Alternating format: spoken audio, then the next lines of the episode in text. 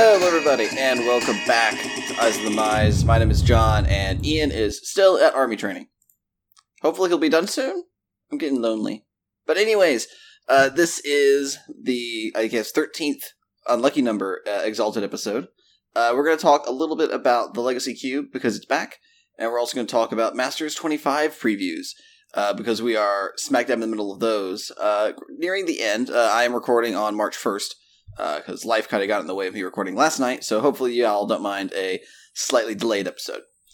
Uh, first, another thing we're going to do before, first is turn our eyes to the community real quick because the Magic Online Championships is happening this weekend, uh, March 2nd through the 4th. It's going to be 24 of the best Magic Online players playing Rivals of Ixalan Limited and uh, Modern with the Unbanned. So that's going to be particularly exciting to see uh, how that all unfolds.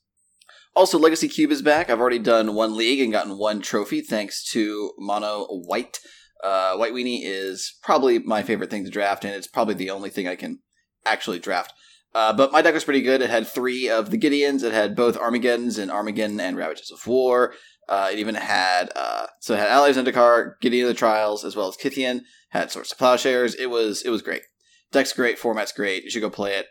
Also, apparently, uh, Approach of the Second Sun is in the cube now. So if you want to really go ham, uh, go try out some Approach control decks in the new cube. Anyways, uh, let's talk about Masters 25 because oh my god, this is so full of things. Uh, so first up, let's talk about the, some of the mythics that we know.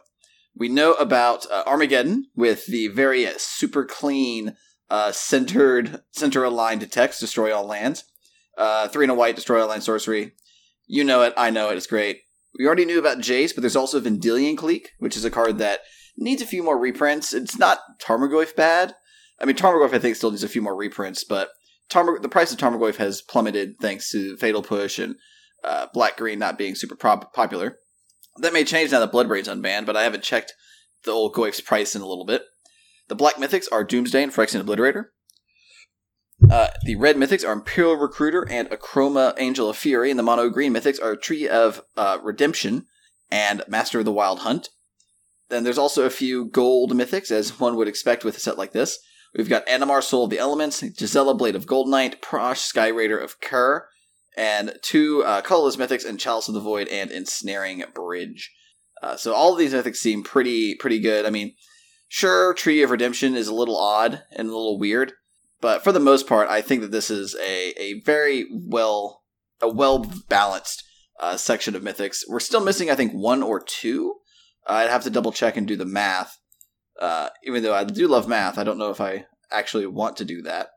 Uh, but regardless of that fact, all these cards seem to be pretty uh, pretty up there as far as what we want and what we want to see reprinted. A few other kind of all stars. Uh, Azusa Lost But Seeking we saw originally. Uh, we saw a new printing of Pact of Negation with the slick Future Sight, uh, Future Sight watermark. Uh, there's also Luminarch Ascension, which was previewed today from Zendikar. Uh, not the not the number one card I think from Zendikar, but it's up there. Uh, the Theros cards that we know are Bident of Thassa, Courser of Kruphix, and Eidolon of the Great Revel. So I think that's a nice little cross section of Therosian cards to put in a, in a Masters 25 set. There's also my favorite card in the set, uh, Blood Moon, with also the centered center aligned text, which is uh, mm, so so fresh, so clean. Uh, I'm really excited about the set though. There's a lot of really powerful cards in here, a lot of really fun cards, some really really cool ones as well. Like Relentless Rats at common, you can you can just go draft the Relentless Rats deck. Uh, that's gonna be that's gonna that's gonna excite a lot of people. Um, also, a few other cards that um, I want to I want to call out. Uh, the Pickles combo is in limited in this set. There's Vesuvian Shapeshifter, which is from uh, Time Spiral. It's three blue blue for a zero zero shapeshifter at rare. Uh, it it has morph for one in the blue, and it says as it enters the battlefield or is turned face up, you may choose another creature on the battlefield. If you do, until shapeshifter is turned face down, it becomes a copy of that creature and gains at the beginning of your upkeep. You may turn this creature face down. You combo it with Brine Elemental, which is four you four blue blue for a five four elemental with morph for five blue blue. It's an uncommon, and it says when Brine Elemental is turned face up, each opponent skips his or her next untap step. So if you have a Brine Elemental and a Vesuvian Shapeshifter, you can make it so that your opponent never untaps. It's kind of ridiculous. A few other uh, notables: lightning bolts in the set, as one would expect. Uh, there's an amazing, or not amazing, well, there's a reprint of Cursecatcher, which is its second only printing, which is going to be very, very, very nice. Uh, there's Jalira Master Polymorphist, which was downshifted to uncommon, which I guess makes sense. This would be a it's a it was a pretty feel bad rare in uh, M15. It's probably a pretty feel bad rare in uh it would be a feel bad rare in this set as well. Um, also, Willbender's back. Everyone loves Willbender. Remember, every morph is Will Willbender. Every morph is Willbender. Brainstorm and Counterspell are in the set as well for all you blue mages out there. Uh, also, speaking of blue mages, Nicol Bolas, the OG Nicol Bolas, is in the set uh, as a regular rare from Legend. So that's gonna he's gonna be a uh, he's gonna be a hard card to beat. I think a lot of the times. Then again, if you get to eight mana and resolve a Nicol Bolas, I think you're winning anyways. Also with the great um, from the Vault Dragons art. A few other kind of notables that I wanted to go over. Rishadan Port is at rare, which is nice. Uh, the enemy colored filter lands, Cascade Bluffs, Fetid Pools, or Fetid Heath, excuse me, Flooded Grove, Rugged Prairie, and Twilight Mire are in the set, which is nice. Definitely want to see those get reprinted alongside the ally colored ones, but we'll get well, hopefully those will come up later.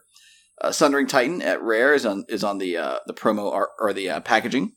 Coalition Relic is also a nice reprint. This is kind of a a card that doesn't see any constructed play, but it it is a com- a commander staple and also a staple of cubes the world over with amazing new arc art arc art uh, by Jason by Jason Felick Felick.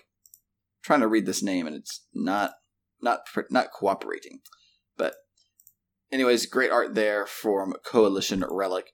Um, and then this this just has a lot of really cool and powerful things. Um, and again, I, I will reiterate that I know that Tree of Redemption is not an exciting card by any means. Neither is uh, Fortune Thief, which was previewed today. Uh, but not every card in the set is going to be a hit. There's there's they're hitting on different things.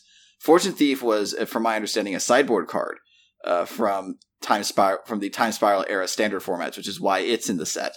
Uh, while Tree of Redemption is is an odd choice from Innistrad, I'll agree. Um, but I get the feeling that they couldn't put any anything like oh I don't know, uh, let's let's like Delver in the set. I I would actually be surprised if there's any double face cards in the in the entirety of Masters 25. But you never know. Uh, we still haven't seen the whole set. We still haven't gotten all the previews, so we'll we'll have to wait and see. Also, by the way, uh, shout out to Noah Bradley for the sick Doomsday art. That it, it's fantastic. I I I'm bleh. it's amazing. Anyways, I think I've been rambling, and uh, I think that's a good sign for me to kind of to shut it down and uh, call it an episode here. Uh, remember, if you want to catch either Ian or I on social media, you can do so on Twitter. Ian is at DixonIJ, that is D I X O N I J. Uh, I'm on Twitter at JWiley129, that is J W I L E Y 129. Uh, if you want to reach the podcast directly, you can do so on Twitter at Eyes on the Mize, or you can shoot us an email at eyesonthemize at gmail.com. Uh, we'd love to hear feedback about how we can best improve the podcast for you, our lovely listeners. Uh, again, hopefully Ian is going to come back soon. I hope. I miss my buddy. Uh, until then, we we just been sharing Twitter DMs of like Theros drafts and Cube drafts, and you know, Magic's fun. That's that's all I'm gonna say. Magic is fun. Uh, but thanks so much for listening, and we'll talk to y'all next time.